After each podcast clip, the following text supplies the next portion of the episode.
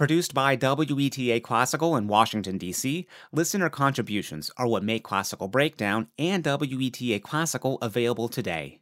In the break, Evan and I share with you how public radio has touched our lives and how you can help ensure the future of classical music on the radio by making a contribution today at weta.org slash classical breakdown. I'm John Banther, and this is Classical Breakdown. From WETA Classical in Washington, we're your guide to classical music. In this episode, I'm joined by WETA Classical's Evan Keeley, and we're exploring the big world of theme and variations. This is a subject that's easy but also complicated, but don't worry, we show you four specific types of theme and variations and what to listen for as we explore five centuries of music. Plus, stay with us to the end to hear about some unexpected variations on a theme you know like the back of your hand. Theme and variations really seem like naturally maybe one of the earliest forms of music because all it is at its root, after all, is a melody, a theme, and then changing something about it instead of repeating it exactly the same. I think the idea itself existed before and, of course, transcends our own Western classical music traditions. And in modern practice, theme and variations, I think they're a great vehicle for virtuosity. Each variation can be like a juggler adding another knife or a chainsaw into the mix, makes it more exciting, even maybe musically dangerous. But Yet, as we know with things in music that seem rather simple, things can get quite complex. I think the the Webster's dictionary definition of variation is like uh, two lines or something, but the Harvard Music Dictionary definition for variation is over four pages long and it, it spans like four centuries, Evan. Right, John. And one of the things that's fascinating about this topic is what exactly constitutes a variation is itself not always clear. And this is certainly not going to be a comprehensive view of everything which could possibly be under the category of theme and variations, but I think we can cover some of the basic principles that one very often encounters. So let's look to where this begins for us. What might be an early example of, of theme and variations that we would recognize in our tradition? Looking at the 16th century, it takes hold theme and variations that is in Italy and in Spain, evolving first from the humble dance, I think. A musician in this time period, the Renaissance, the 1500s, they're very well versed in dances, either as a folk musician or also for uh, royalty, of course. But dance tunes, while catchy and fun, they're they tend to be short. So you repeat them because otherwise your dance is like 10 seconds long. So this naturally came about having variations with each repetition. So we have this dance passamezzo we can listen to for an early example of this and hear how with each repetition there is something different.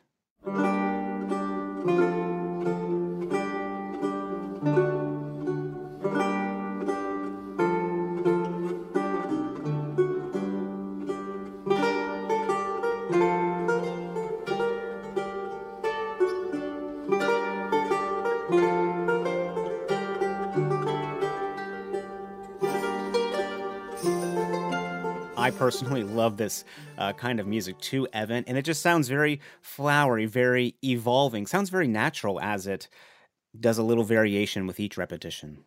And you know, if it's a dance, if people are dancing to this music, it also has a kind of a drive to it to hear something mm. that's familiar and yet different. It kind of keeps the energy moving.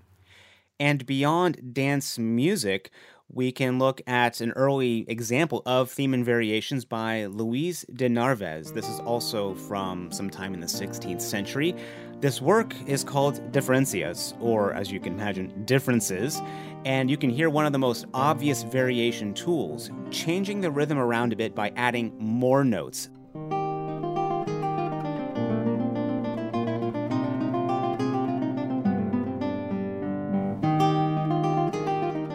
Luis de Narvaez, a Spanish composer, who lived in the first half of the 16th century, was a vihuela player. Vihuela is a member of the guitar family.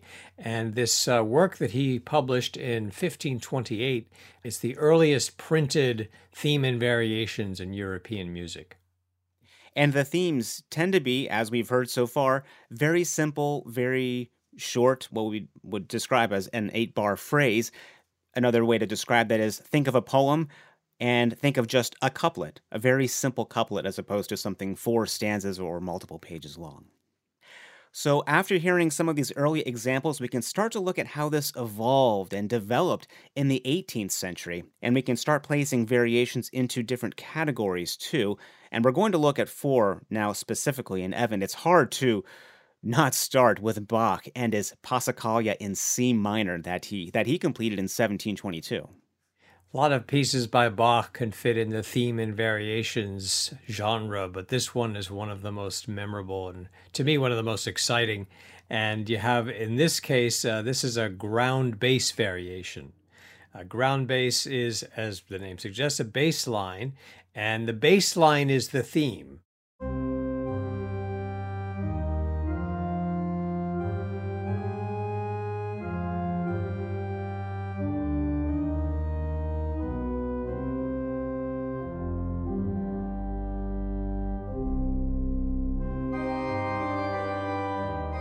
Passacaglia and chaconne, by the way, are terms that are often used interchangeably in the 18th century, but in this case, the Passacaglia in C minor of J.S. Bach has a repeating bass line. It's repeated almost exactly the same throughout the variations, and this makes the variations sound continuous. There's this bass line starts the piece, repeats again and again.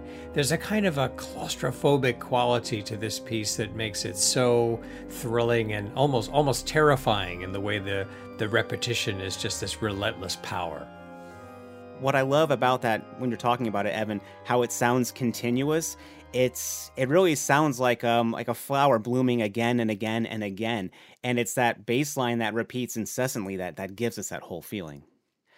What if instead of having a bass line being the theme and staying the exact same, what if the melody, um, on the other hand, stayed the exact same while the other parts, even the bass line, even do the varying? That would be constant melody variation. And I want to take a second to say if these terms just fly right out of your head, the minute you finish this episode, these musical terms, that's not a problem at all. It's just listening and kind of understanding some of these ideas, you'll then be able to then, well, put them into practice as you're listening to them. So, no worries about not remembering any of these terms. I forgot many of them. So, constant melody variation, as it suggests, means the melody stays the same. It might go to a different instrument or something, but it's going to be intact, the, uh, the theme that is, throughout the, the variations. Now, here's how that sounds. This is from the slow movement from Haydn's Opus 76, number 3. This is the also the Emperor hymn we heard in the last episode you'll hear the theme and then when it comes to uh, to variation a different um, instrument takes up the melody. And so this is a long example so i've had to shorten it a bit. You'll hear a bit of the theme and then you'll hear really how it comes back in for a, a variation and how it stays the same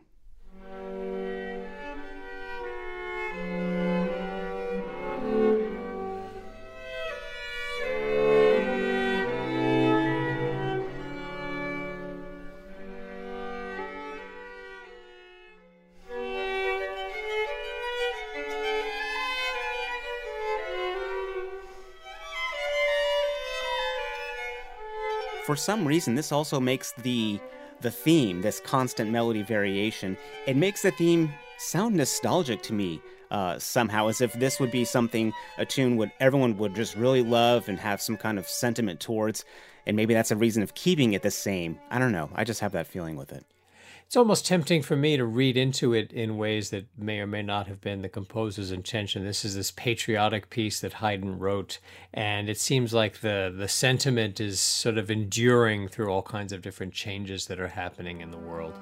But uh, whether or not that's what that actually means, that particular piece, uh, there is a kind of a you know we have the this idea of a constant melody, a constant harmony, and that constancy is what gives the piece a drive and a sense of familiarity with something different coming in that kind of keeps our interest and keeps the piece exciting. So we've had ground bass variation, constant melody variation. What's another one, Evan? Another type of variation would be the constant harmony variation.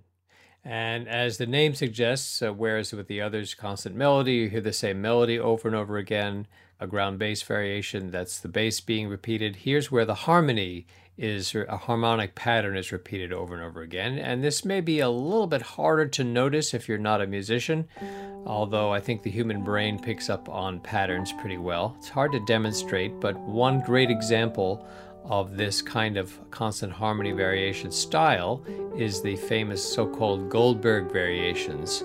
Uh, keyboard work by Johann Sebastian Bach. Some consider this to be the greatest set of variations ever composed. And depending on repeats and tempo and so forth, if you play the whole set of variations, the performance can be over an hour. Uh, this just this incredible musical journey. There's so much going on. Hard to explain it. You know, John, we could do an entire season of classical breakdown Definitely. just on the Bach Goldberg variations. So, just to briefly say, the theme that's the source of the variations is an aria, and we hear this beautiful melody in the right hand of the keyboard part, the upper part and that's very charming and beguiling. But it's also a way of Bach kind of tricks us because the theme that's going to be the source of the variations for this piece is actually in the bass, and it's the harmonic pattern, very sort of slow, uh, long chords that get repeated over and over again through all of the variations. This one is so interesting. Well, one Bach's Goldberg variations. Yes, we could do an entire season on just on just that alone. It feels like if you have a guitar, maybe you're a guitar, maybe you uh, write some songs, writing uh, 10, 15, 20, or even close to 30 songs here, but you're using the exact same chord progression for each one. I mean, this is also a basis of jazz, right? Playing over changes. Absolutely. Jazz, blues. Uh, mm-hmm. Uh, there's a lot of, as you said at the beginning of the episode, John, there's many different musical styles that employ theme and variations techniques a small subcategory of this one that I want to uh, put on people's radar is this string quartet Opus 2 number 6 by Haydn. And what I'm talking about is a subcategory called constant bass, where the cellist here is playing the same bass line over and over and over again.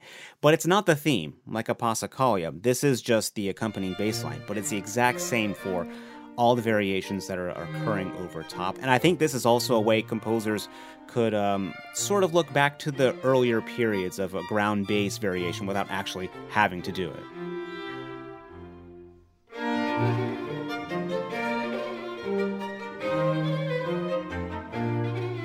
The fourth basic way to do variations is with melodic outline variation. This is when you keep the surrounding harmony basically the same, but you're embellishing, you're ornamenting, and you're playing with the melody. And this is probably the most familiar sounding variation idea, I think, to listeners today.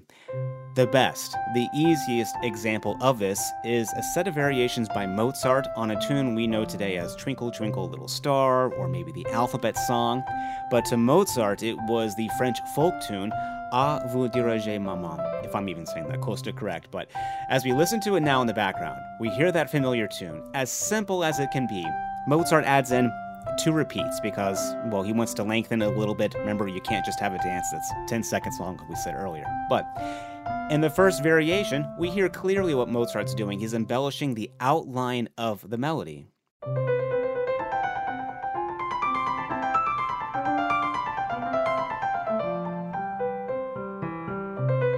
This is so familiar, I think, for all of us listening, but a similar one is also varying the rhythm drastically, going to a different time signature, adding syncopation, something that Mozart does in variation uh, number five.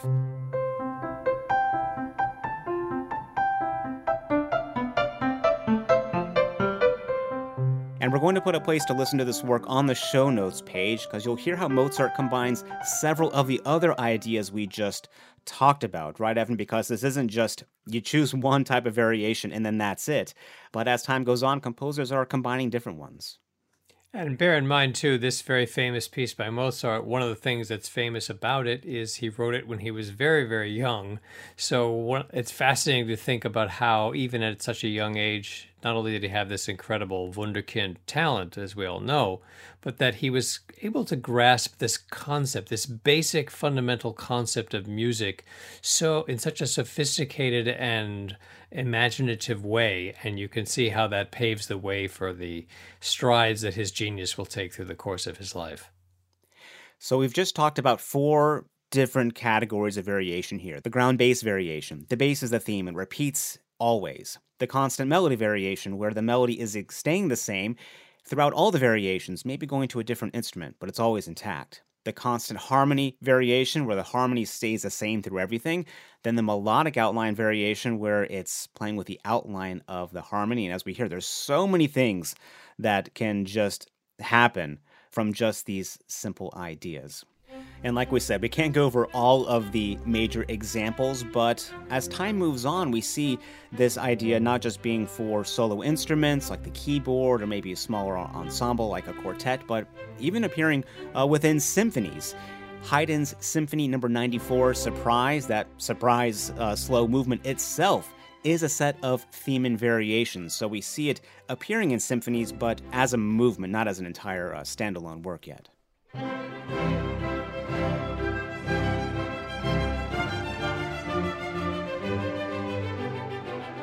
Okay, but what happens after 1800, after Handel, Bach, Mozart, and Haydn have left their mark on theme and variations? We'll get into that right after this.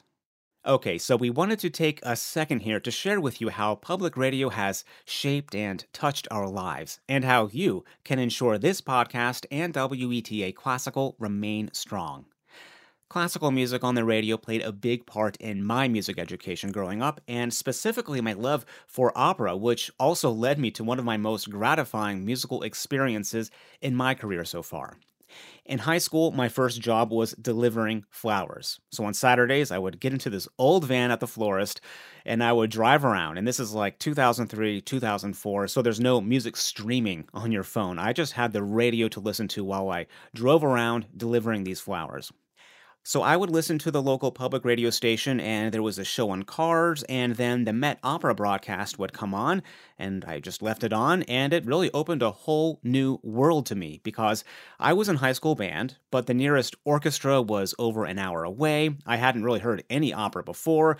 I thought I wasn't interested, it was just never presented to me but I really fell in love and depended on those opera broadcasts on the local public radio station, and not just to make those delivery shifts go by faster. This led me to seeking out more opera, which led me to studying opera in multiple classes at conservatory, and then in 2010 I was part of the premiere of Raskatov's opera A Dog's Heart with the Dutch National Opera, which remains one of my most memorable experiences in music. Now, just as in conversation, listening is a critical quality to have when working in music, and those hours spent listening and picking apart the Met Opera music in my head each Saturday as I drove around really helped me prepare, actually, not just for music, but in so many areas of my life, all because of classical music on the radio. WETA Classical, which produces this podcast, continues the tradition of carrying the Met Opera broadcast and classical music on the radio in Washington, D.C. Any contribution is welcomed and valued, and right now, if you make a sustaining gift of $6 a month or an annual gift of $72, we'll say thank you with a WETA Classical mug. Contribute online now by going to weta.org slash classical breakdown. That's weta.org slash classical breakdown. With your financial support, you'll help ensure classical music on the radio continues to play and inspire listeners of all ages. Now, for you, Evan, how has public radio shaped or touched your life? Well, it's funny that you were talking about driving because one of the ways in which uh, public radio has been a part of my life is when I first moved to the DC area over a dozen years ago now, I brought an old car with me, which when I got to this area didn't pass inspection.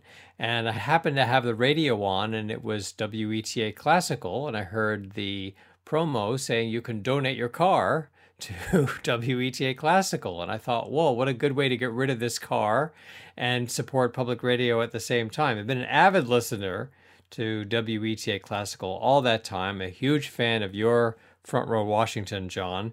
And I also love Choral Showcase, uh, WETA Viva La Voce, the station that sings. And of course, like you, I love uh, hearing the Met broadcast and Opera Matinee every Saturday afternoon at 1. And National Public Radio's From the Top is, a, is just an amazing show. I can hardly imagine life without these things. And I've never had to imagine life without these things, thanks to the contributions of our wonderful listeners and supporters. So if you enjoy Classical Breakdown and all the other great programming, WETA brings to you, just remember this commercial free source of beautiful music and thought provoking content is possible because of you. That's right, it is with the financial support of listeners that WETA Classical and Classical Breakdown are available today. And you can donate online at weta.org slash classical breakdown to secure the future of both. That's weta.org slash classical breakdown. Okay, now let's get back to theme and variations. Well, John, we've had a fascinating look at theme and variations up to the end of the 18th century, and we had a brief look at some of the greatest composers in Europe playing around with these different techniques of theme and variations Bach and Handel and Haydn and Mozart. So we get to the beginning of the 19th century, and as with so many things in European music at that time, the rules start to change, old structures and forms start to break down, and of course, we can't talk about that without talking about Beethoven, who was such a master at so many things. But one of the things Beethoven was truly a genius at, in my view, and others feel the same, is theme and variations. He was really one of the greatest contributors to that, the development of that genre. And one of the ways in which he did this was in a late work of his, the Diabelli Variations. He wrote this in 1823, along with the Goldberg variations of Johann Sebastian Bach that we talked about earlier, these are considered to be among the greatest sets of variations ever composed.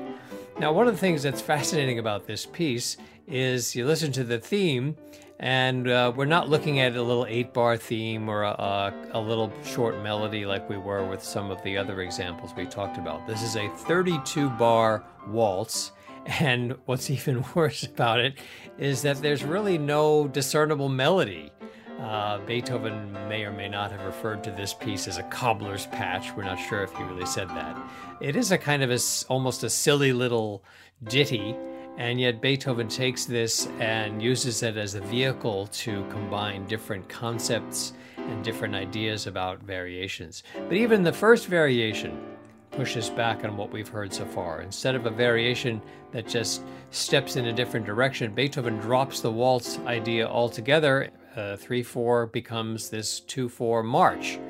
So, what kind of variation is this if the melody is almost absent and he's changing so much? Well, this would be formal outline. This is when aspects of the theme's form and phrase structure remain constant. But this is this is now a general guideline, as you said. Rules, regulations, things start to really break down. Things here can musically expand or contract. It's not so uh, so fixed, and we see this here with the Diabelli variations, and it's happening mainly in the uh, the 19th century. And Beethoven really, I think, um, reinvigorates theme and variations the form that is, as he did with a symphony and um, and other things as well. And he certainly rose to the challenge, didn't he, John? That we could again we could do a whole season of classical breakdown episodes on the Diabelli variations of Beethoven. Anton Diabelli was a composer and publisher. He sent this little waltz to 33 composers and invited each of them to write one variation on it, and then he was going to publish them as a set. Well, Beethoven took a look at this and he said, I'm going to write 33 variations of my own on it. And he created this incredible set of variations. Remember that the Ode to Joy, the famous finale of his Ninth Symphony, is also a theme and variations. Beethoven really moved the whole idea of theme and variations to a completely new realm. And as he's pushed this forward. We're getting closer now to the middle of the 19th century. We see theme and variations grow into standalone orchestral works, not a movement of a symphony or part of something else, but rather its own thing. Like the famous Variations on a Theme by Haydn, composed by Johannes Brahms in 1873, or the uh, Symphonic Variations by Dvorak in 1877. And we did do an episode on the Brahms Haydn Variations number 77, which has some really interesting things about it to his own kind of um, rule breaking there. But we see a lot of these rules break down, and with that, this formal outline comes into existence, and also the fantasy variation category. Now, we're talking about two things here that are more abstract, obviously, than what we've done before. The definitions or, or guidelines for these are, are, are, rather simple. Formal aspects of the themes, form and phrase, are, are remaining constant. And fantasy variation, I think we're going even further. The variations are merely alluding to the constructive elements especially with the um, the melody, and we get works fitting into this category, maybe shoved into the category, uh, like Strauss's Don Quixote, which it becomes hard to really demonstrate because Strauss blows past so many of the identifiable characteristics.